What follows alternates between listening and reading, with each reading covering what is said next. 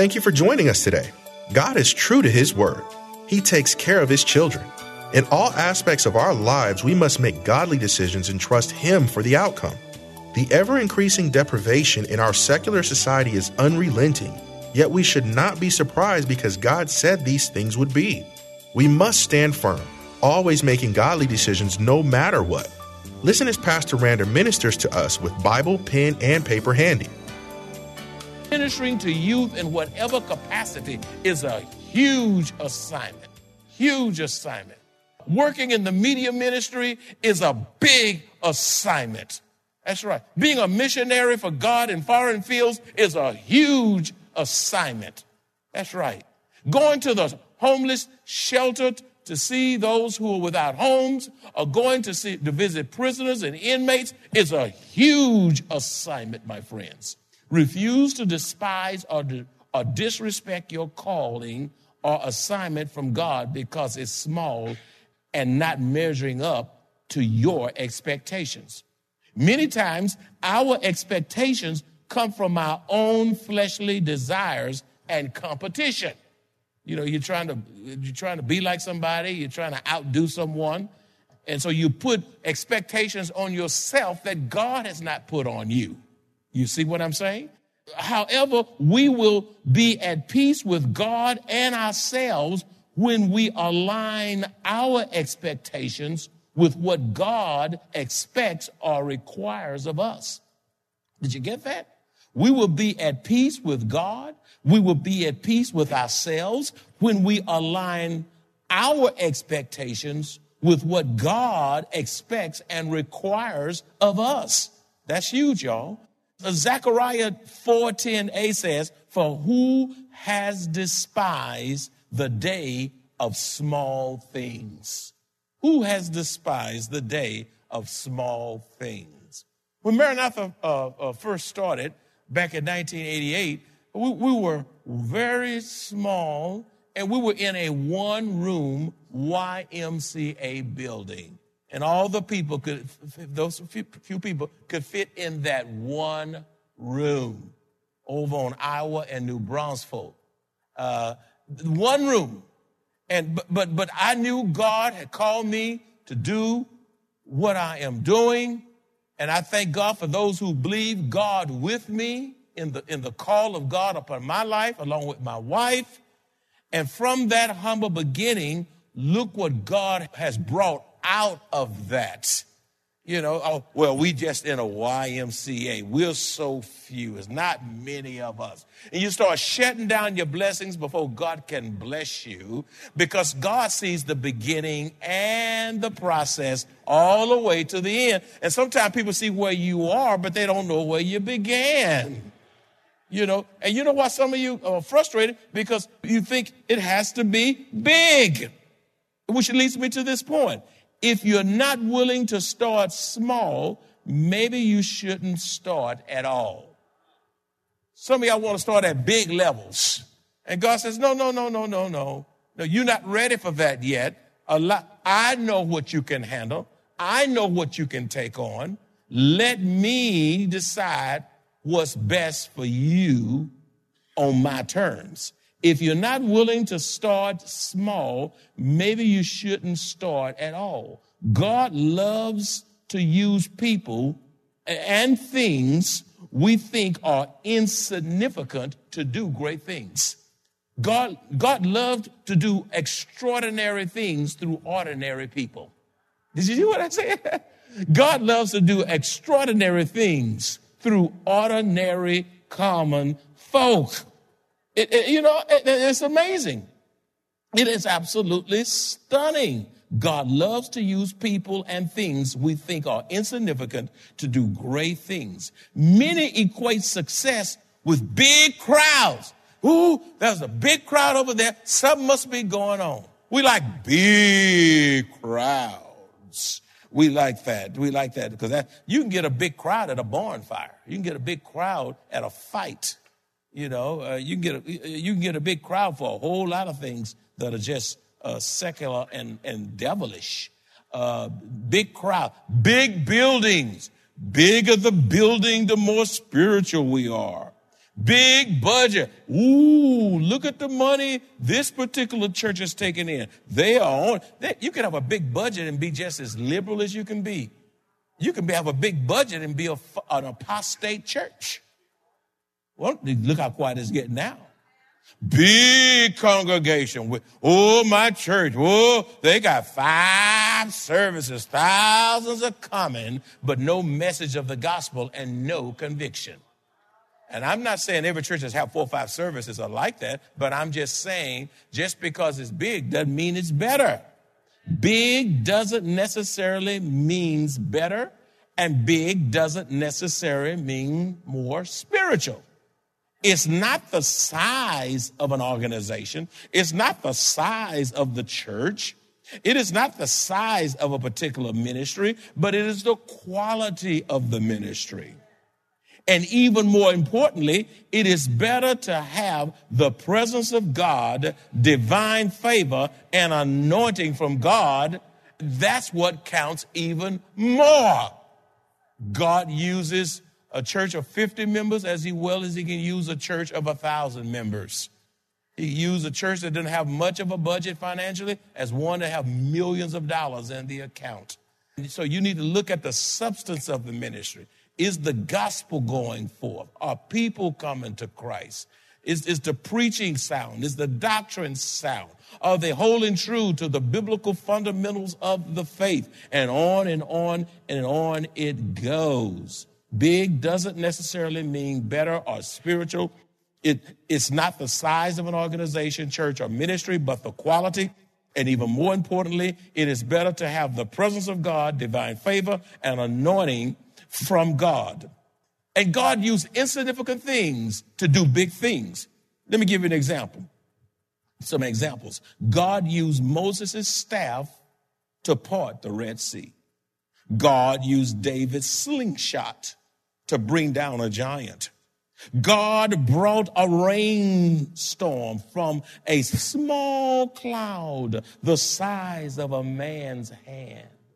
God used a little boy's lunch and fed a multitude and a handful of clay to restore a blind man's eyes. All I'm saying today, my friends, is that size doesn't determine significance and size does not determine success.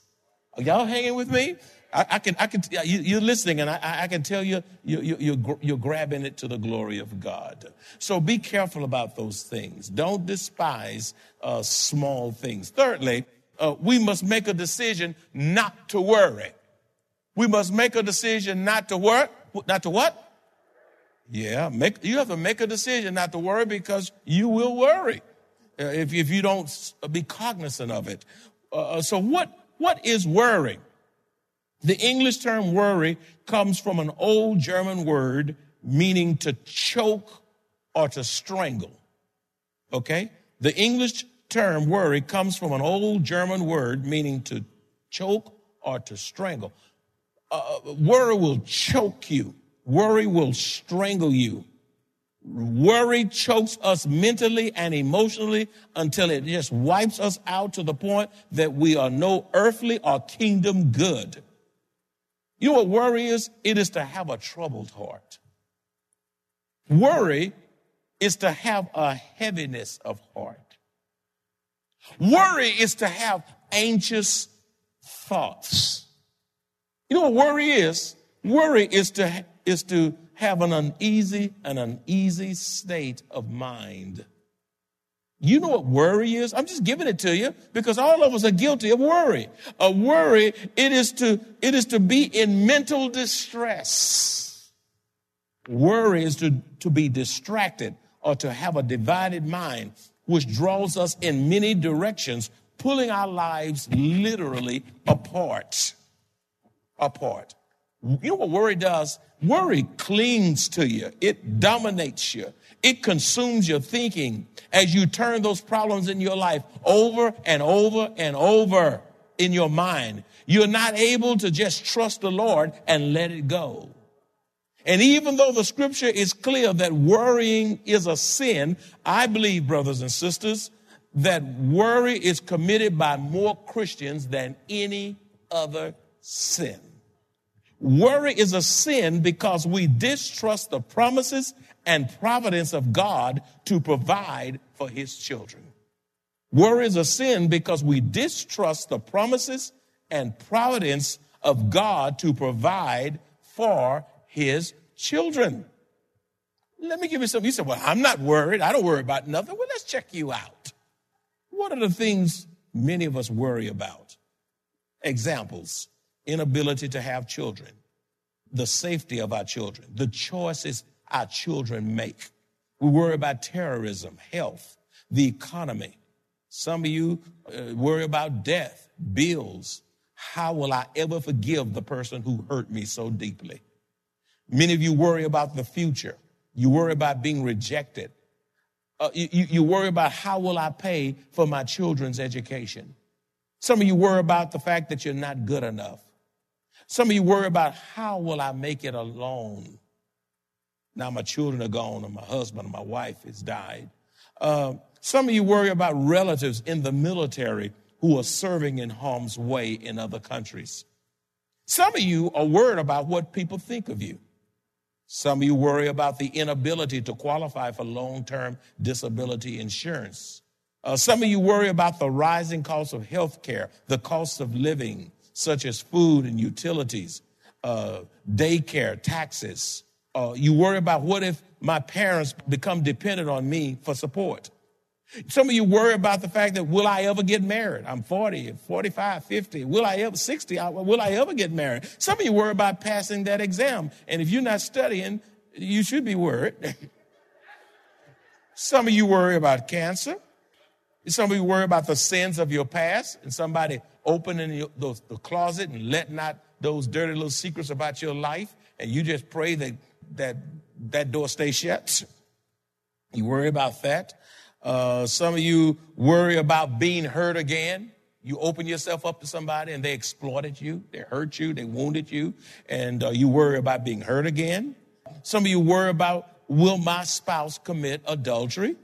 Some of you worry about dementia and Alzheimer's because your parents or somebody in your family has it. And so you're worried about will I be a victim of dementia? Some of you worry about layoffs, loss of income, some of you even worry about getting caught. Worry about caught. You well, listen. You better pray and ask me, repent, and maybe God will help you through that. And uh, uh, but but some of you worry about getting caught. So, so so you see all those reasons, and that's just a short list. So how many how many of you got your button pressed in that list? Raise your hand. If you got, look at all the people, and and and and all that I didn't say uh, you can you, you can just factor that in as well. Why do Christians worry? Why do Christians worry? Number one, because we fail to take God at His word and believe without doubting.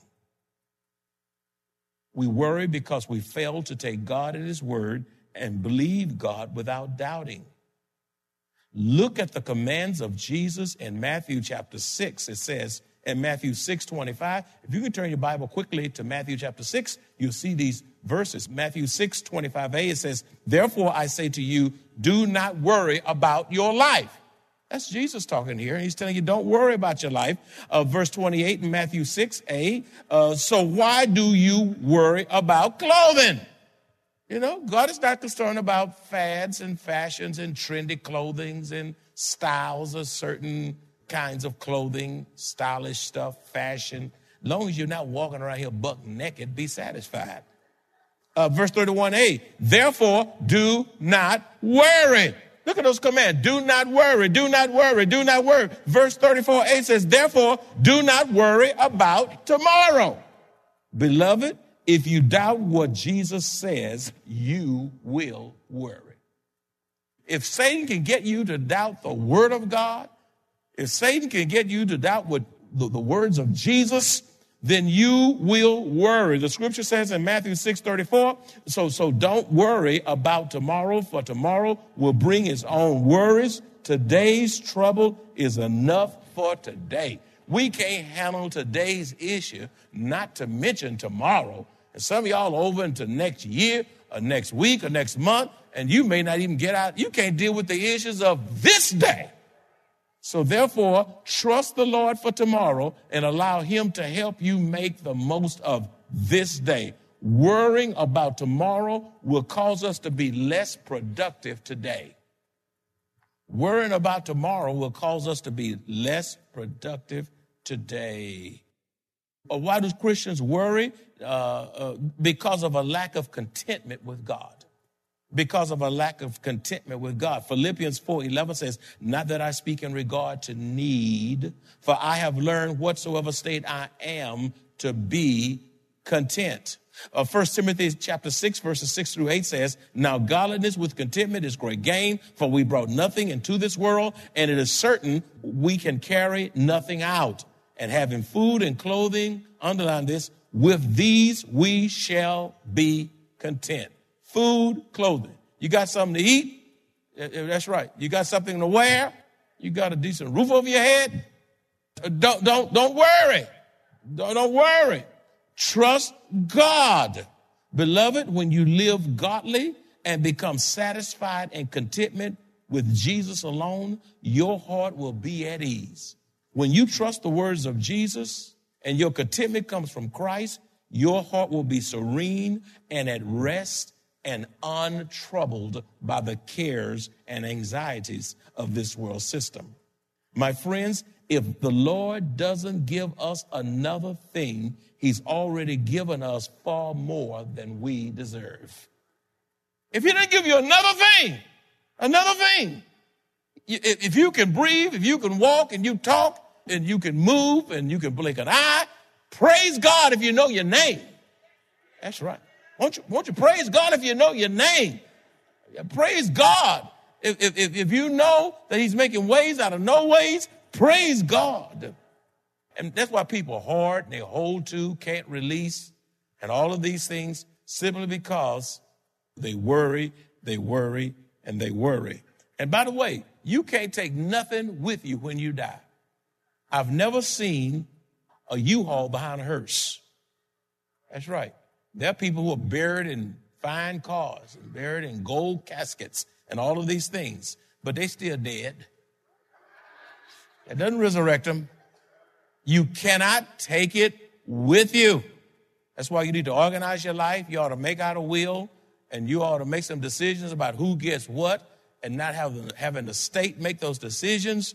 Husbands and wives ought to know where each other, where all the accounts are. You ought not have sideline accounts that your husband don't know about. Both your names ought to be on all the accounts, and you ought not have something hidden around under the bed or in some under a rug somewhere. Be straight up front. People die, don't know what nothing is. Nothing is.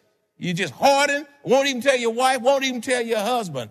Come up front, be clean, and make a will. You're going to die anyway.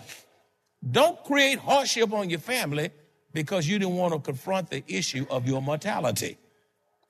Why don't y'all say amen? It's getting quiet now. I want to say this too. Contentment is not circumstantial. Contentment is not circumstantial. It is to have an inner tranquility from the Lord that surpasses human reasoning. You're going through all hell, all kind of trials, but yet you at peace. Contentment is not circumstantial. It is to have an inner tranquility from the Lord that surpasses human reasoning and comprehension when everything else around you is falling apart. You still have it together in Christ. That's when people can see the work of God in you. That puts your faith in God on display. As I conclude this message, I have a poignant question I pose to you. Is Jesus enough for you? That's the question. Is Jesus enough for you? If he is, then why can't you be satisfied and why do you worry? If Jesus, how many of y'all know Jesus enough for you? How many of you believe in the sufficiency of Scripture and the sufficiency of the Lord Jesus Christ to supply all your needs? Not all your wants, but all your needs according to his riches in glory. Is he enough? Then why can't you be satisfied? I just want more, more, more. I want this position. I want that position. I'm not satisfied. I want this. Uh, not that you can't challenge yourself to move up in life, but make sure God is in it. That's right. And make sure that God is guiding your life and not you guiding yourself. There's nothing wrong with getting another job. There's nothing wrong with getting another promotion. You just make sure God is at work and God is doing it, and you will have a peace about it that will surpass even human understanding. When it's a work of God, you will know it, and you will rejoice at what God is doing through you, to you, for you, for your good and the glory of God. I submit this question one more time because I want it to resonate in your soul and in your spirit. Is Jesus enough for you? Can you be satisfied with Jesus? Not that you don't have a, a better computer, an iPhone 6, 7, 8, 9, 10, you got you have all the vitamins in the world, but you're taking this. Sometimes you you you're taking all these vitamins because you're scared you're gonna die. You're gonna still die with the vitamins. Is it enough for you? How many more vitamins do you have to buy at Sprouts? That's right. That's right. Is it enough? I got to get this one more exercise. And some of you don't exercise at all, and some of y'all over exercise because you you can be physically fit and go home and have a heart attack and still die. You got to trust God for your marriage, trust God for your children. You got to let your children go, not in the sense that they let, just let them live loose. I'm talking about realize they're a gift from God to you, and at the end of the day, you make sure you've done all you could in your nurturing, your parenting, and then when you release them out, you know, they make choices. And sometimes they're not popular choices, but but you got to accept, you have to accept the things you cannot change. And you got to look unto Jesus, the author and finisher of your faith, and talk to God about your child. That's right. That's right. Don't keep running your child down. My child knowing this and my child, I taught him better. Why are you crying and crying like God don't know where your child is? God knows how to wrestle your child in. God knows how to lasso your child in. God knows how to deal with that grandchild. God knows how to deal with that stubborn wife and that bad husband. God knows you can't change anybody. You can't fix anybody, but I know a God who can. Anybody know what I'm talking about? I know a God who can let Jesus fix it for you. He knows just what to do. Just let him have his way. Trust him and let him be enough for you. And all God's children said, God bless you. And Father, Thank you for this message. Help us to make decisions that are in accord with your holy will. Help us, Lord, to believe you when you don't even make sense. Help us to make a decision not to despise small beginnings and Lord, in the name of Jesus, help us not to worry. Help us to trust you when we can't see change. When we don't see progress we think we should be seeing by now. Help us to trust you when life simply does not make sense. Help us to trust you when things just don't add Help us to trust you when we're weary, to trust you when we're worn, to trust you when we're down and depressed, to trust you when we're financially broke, when marriages are in trouble, when children are wayward, when health is uncertain. Help us to trust you in spite of. Lord, so many, if they can just trust the words of Jesus, who says, Do not worry. If we take that truth, that command, and embrace it, we will experience tranquility, peace, and rest in mind, soul, and spirit. in Jesus' name. And all God's children said, Amen. God is speaking, but are you listening? And if you take these truths and apply them to your heart, you will experience spiritual rest, the likes of which you've not experienced before. We lose when we say we belong to God, yet do not do the things He says. When we surrender our lives, we are saying that we willingly live in total submission to Him. Jesus willingly suffered and died for us, thereby paying for our salvation in full. We must stand on the promises of God no matter what the cost, because in the end, we will inherit eternal life free of charge. The price has been paid in full. If you enjoy this kind of biblical teaching by Pastor Rander, please visit us at Maranatha Bible Church, located in Converse, Texas, or call us at 210 821 5683.